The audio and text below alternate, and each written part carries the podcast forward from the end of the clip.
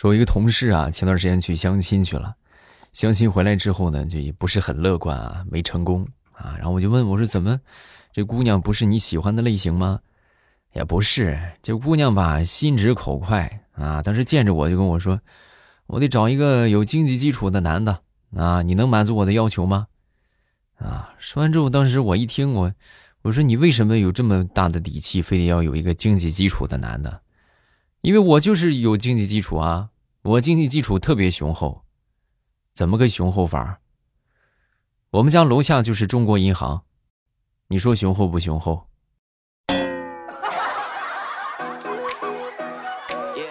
那你这么说，我们村还是地球呢？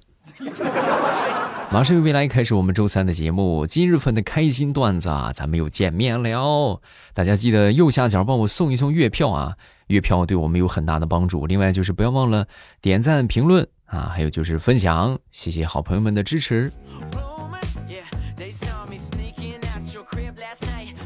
每年呢都会有那么一段时间，就是我们所说的好日子啊，就是适宜结婚的日子。所以这一天呢，就很多人有可能会收到好多红色炸弹。不管是认识的还好说，你不认识的，好几年不联系的，也给你发红包，这有点说不过去了，对不对？然后我给你们教你们一个方法啊，如何避免这些红色炸弹？这不马上快双十一了吗？你们就去这个网上啊，去买这些喜帖啊，就是人家给你发的这种喜帖啊，买这些假喜帖，然后谁邀请你喝酒啊，多买点啊，你就把这些假喜帖拍个照给他看。啊，然后配上文字，啊，看看吧，已经收到这么多喜帖了，你那儿我实在是去不了了啊，咱这个先到先得，你下回啊，你请早一点，好不好？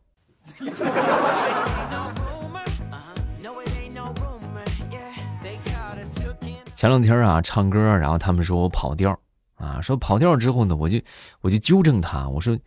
你不对呀，你这么说不合适。我跟你说，我想当年我那是一个名副其实的，是吧？久负盛名的乡村歌手，我很人气很高的，啊，我现在就是唱的不大好了。那他们就问啊，那为啥？那以前你唱那么好，为啥现在唱不好了？那还不是一个星期捅三回嗓子眼儿，我嗓子都发炎了，我唱唱什么？唱个毛线？我唱。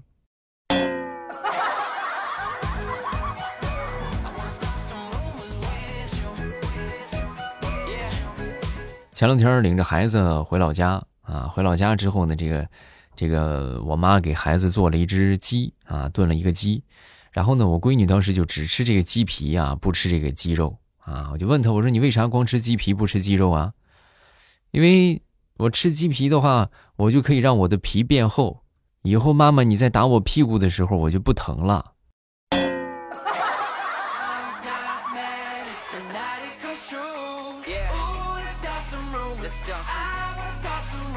说我小舅子吧，前两天辞职了，那辞职干什么去了呢？开了一个小餐馆，然后送外卖。但是呢，开了有这么一个月的时间吧，就这个生意一直不好啊，一直就是冷冷清清的。后来呢，就觉得是不是这个哪个地方风水出了问题啊？就找我们当地这个赫赫有名的风水师来给他看一看啊。当时我小舅子就说：“大师啊，你看我这个店里啊，我最近这一个月就基本上就没有客人。”好久都没有来顾客了，你看是不是风水的问题？然后这大师呢，在这个店里边转了一圈，转了一圈之后呢，跟我这个小舅子就说：“施主回避，我要做法了。”啊，然后这个大师做完法之后呢，没过几天，这个订单呼呼的来啊！当时我小舅子提着这个礼物就上门答谢：“哎呀，大师你太谢谢你了。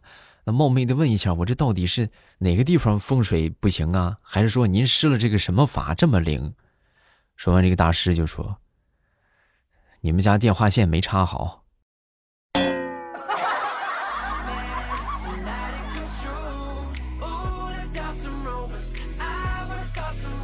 今天我看到了一句特别有力量的话啊，分享给我们在听的朋友，就是大家如果以后觉得有点泄气的话，你们可以这么想：就虽然说我们看起来相貌平平，啊，能力平庸，谁能想到？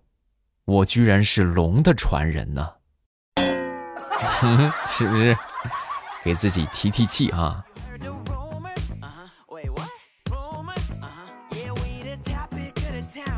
那天刷视频就刷到了一个测试媳妇儿的那个叫什么忠诚度啊啊，假装昏迷，然后看看你媳妇儿是什么反应啊。我那天就测试，我就假装昏迷啊，晕倒之后呢，我媳妇儿一看着惊慌失措啊，我心里边很开心，你看是吧？还在乎我的，惊慌失措的跑过来，跑过来之后呢，就喊我啊，我这心里边可可开心了，可美了。啊，然后紧接着他就去找电话，我当时我就以为这是打急救电话去了，是不是？我就准备赶紧过去拦他，结果接通之后啊，不是，我媳妇就说：“哎，是小王吧？那什么，我上回买的那个保险，终于派上用场了，对，死了。”哎，我还有一口气儿呢。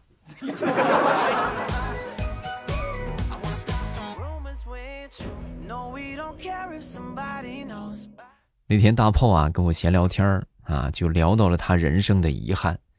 他说他这个人生啊，有四大遗憾啊。第一个呢就是没上过大学啊，第二个呢没考上高中，第三个就是初中没毕业啊，第四个呢小学毕业证还丢了啊。那你这总结下来就是没念过书呗，是这个意思吗？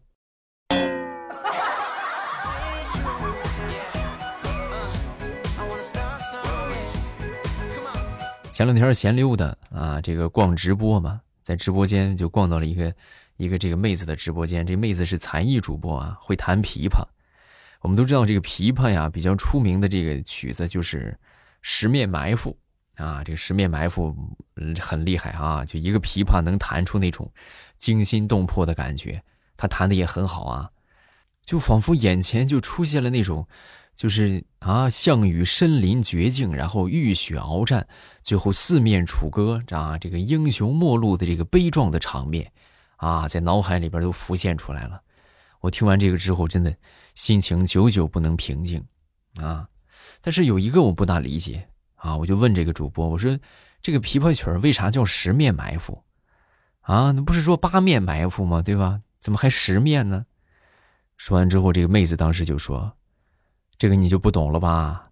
因为这个汉军呐，把楚军围得跟铁桶一样，所以呢，就不光是周围有敌军，上下还加了个盖儿，所以叫十面埋伏，懂吗？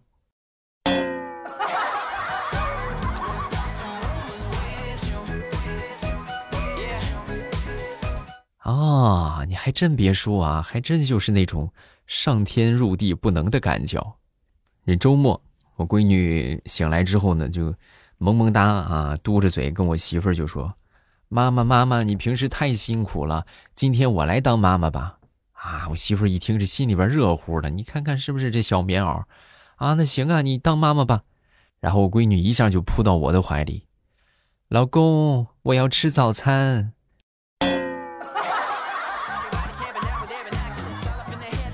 哎呀，哎呀，这个家里最难的还是我呀。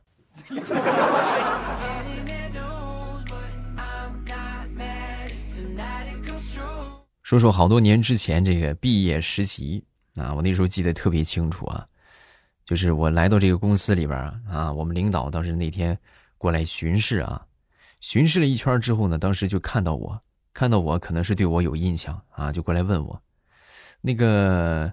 听说你是导游专业的是吗？我说对呀，是啊，我是导游专业的。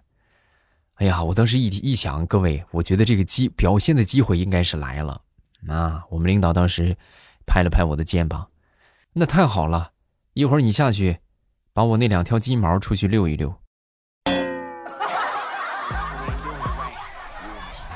不是领导，你这就有点过分了啊！我导游专业，我和我和遛狗有什么关系？嗯。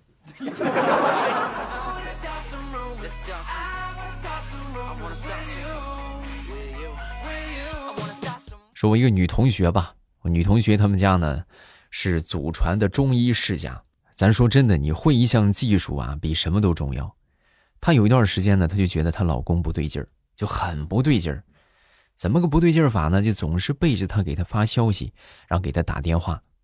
那这个东西你问是问不出来的啊，所以呢，那天不经意之间呢，就趁她老公回家之后，第一件事给她老公把了一下脉，发现她老公脉象虚弱，尤其是肾脉虚弱啊，由此可以断定，她老公肯定是出轨了。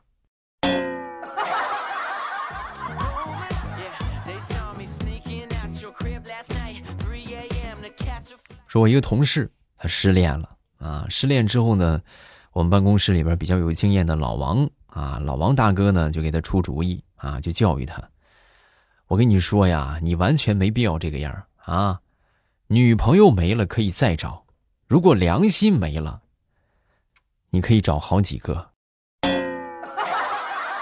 哎，老毛大哥，你这不能这个样啊，正能量好不好？咱们注意价值观啊。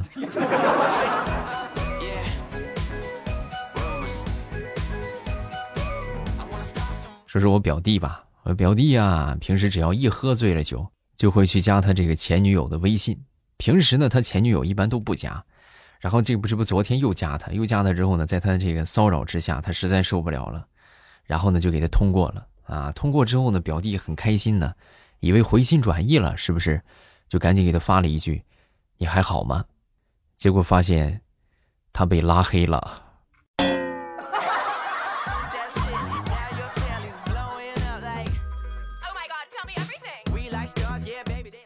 说我们楼下这个卖面条的这个大叔啊，我平时一般加班的话，我回来一般都吃上一碗他的面条啊。这时间长了之后混熟了嘛，每回去吃啊，他一般都送我一个煎蛋，然后我们最后还加上了微信啊，我们还经常一起就打游戏啊、聊天啊，包括帮他手机交社保啊。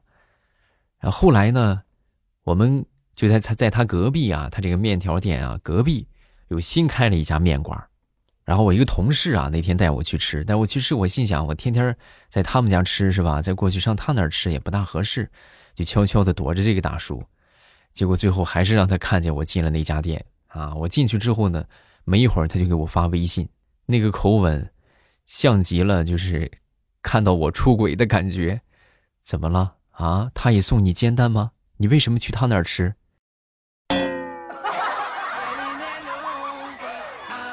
哎呀，真是太难了，就是吃个饭都能吃出出轨的感觉来。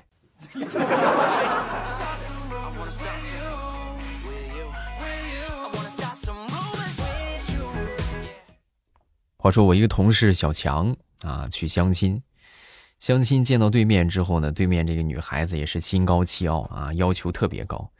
我跟你说啊，我这个男朋友啊，必须得那个啥，得有五百万的存款。你别的咱先都不说，你先赚够五百万再说，好不好？你先赚够五百万再来。这小强当时一听，想了想，哎呀，这五百万我确实是没有，但是我现在已经赚到三分之二了，行不行？啊，他这个相亲对象一听三分之二，那也是一百多万，也也也行啊，也行啊啊，然后当时就同意了。那你给我看看呗，你给我看看你这个银行账户啊，有一百多万吗？说完之后，当时小强默默的拿出手机，啊，那你看吧，五百万的三分之二，五百啊，你看五百，五百多呢还，五百零一块三毛。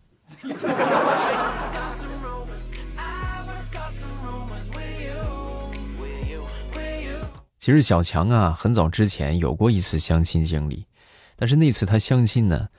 就是领的人不对，怎么说领的人不对呢？他跟他哥哥去的，啊，两个人一块儿啊，小强的表哥和他一起。那当时呢，来到这个见面地点啊，见到这个相亲女生，小强一看，这眼睛都直了。哎呀，那简直就是梦中情人呐！啊，怎么说呢？就是长得也漂亮，身材也好，而且呢还有实力啊，标准的白富美啊。然后当时呢，就准备过去深入的了解一下啊。刚打个招呼，还没开口呢，他表哥当时一下就把他拦住：“你行了行了，你回去吧啊，这不是你的菜啊，你把握不住，回去吧回去吧，我跟他说去。”然后后来没几天，那个女的就成了他的表嫂。半路截胡，可耻。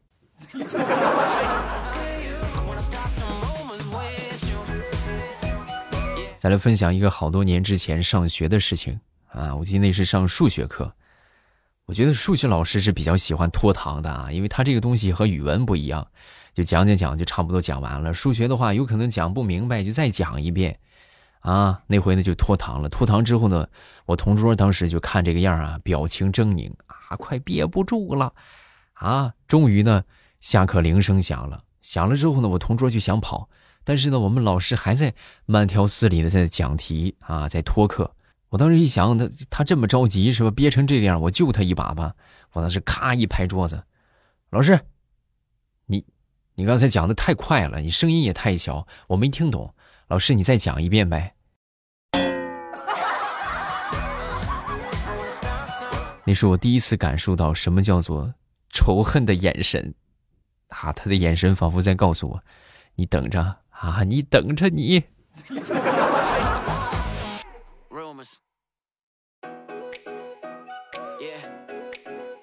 好了，咱们段子分享这么多，大家不要忘了这个收听小说啊。我们不光有段子，还有小说。这个小说收听方法就直接点我的头像进到主页去收听就可以了。而且小说的篇幅啊比较长，保证你们可以听到爽啊。就是收听方法就点头像啊进到主页。然后去收听就可以了啊，也不难。然后咱们继续来分享这个评论。第一个叫做阿林不困，未来我爸第一次读我的评论，我太激动了。但是听着未来我爸的节目都快睡着了，然后未来一读我，我立马就睡不着了。对嘛？就大家记得睡觉之前，还是我重申的，就是定时播放啊，设置这个啥，设置集数，就放几集结束啊，不要设置这个。那个叫什么来着？就是中间停掉啊！我已经听你节目一千个小时了，感谢苏谦的支持。下一个叫做爱欧巴的大帅哥，嗯，和老公吵架了，心里烦，睡不着，半夜起来听节目，未来还是有你的声音陪伴好。你你是你睡不着，你睡不着，你老公能睡得着啊？踢他一脚。对不对？你这种情况呢，你必须得康康给他两脚啊！下一个叫做听友二九三三，我是听着未来的声音，大学毕业，结婚生娃，现在孩子都三岁了，胎教都是未来的声音，希望未来的声音一直陪伴，离不开未来的声音了。为了完播率，我每次都打开设置，播完几集点个赞，有时候哄孩子睡觉戴个耳机啊，就是评论来了来了，谢谢啊，感谢你的支持啊！大家如果觉得这个节目还有存在的必要啊，咱们就行动一下，是不是多多分享、点赞、送送月票、完播啊？这些都是重要的事情啊。这个叫做听友四四二五，我之前都是用天猫精灵在听啊，直到有一天我才知道是未来，声音很好听。开公交车都要健康码啊，没有手机，但是我又要手机干啥呢？又不用好好学习，许个愿吧。祝我初三第一次大考考个第一，加油吧，孩子，好好学习，天天向上啊！下一个叫做小马发光发亮，好累啊！高中生活和初中完全不一样，压力山大，害怕考试，告诉自己你可以的啊，没问题的。等你闯过去之后，你就发现，哎呀，也无所谓吧，是不是？这高中也就这个样一开始肯定是有一个适应的过程的啊，会越来越好的，相信我。下一个，这个叫做听友四幺零八啊，我来分享一个段子。我躺在被窝里正舒服呢，然后我媳妇儿也把头放进被窝里，放了一个巨臭的屁啊！哎，你们这么重口味吗？咱说，你不怕吐被子里吗？好了，有什么想说的都可以下方评论区留言。然后呢，晚上八点我会在直播间等着大家来互动。收听的方法就是到了八点点我的头像。就可以进到直播间了啊！我那个头像就显示直播中啊，欢迎大家来直播间找我玩啊！晚上八点，我在直播间等你。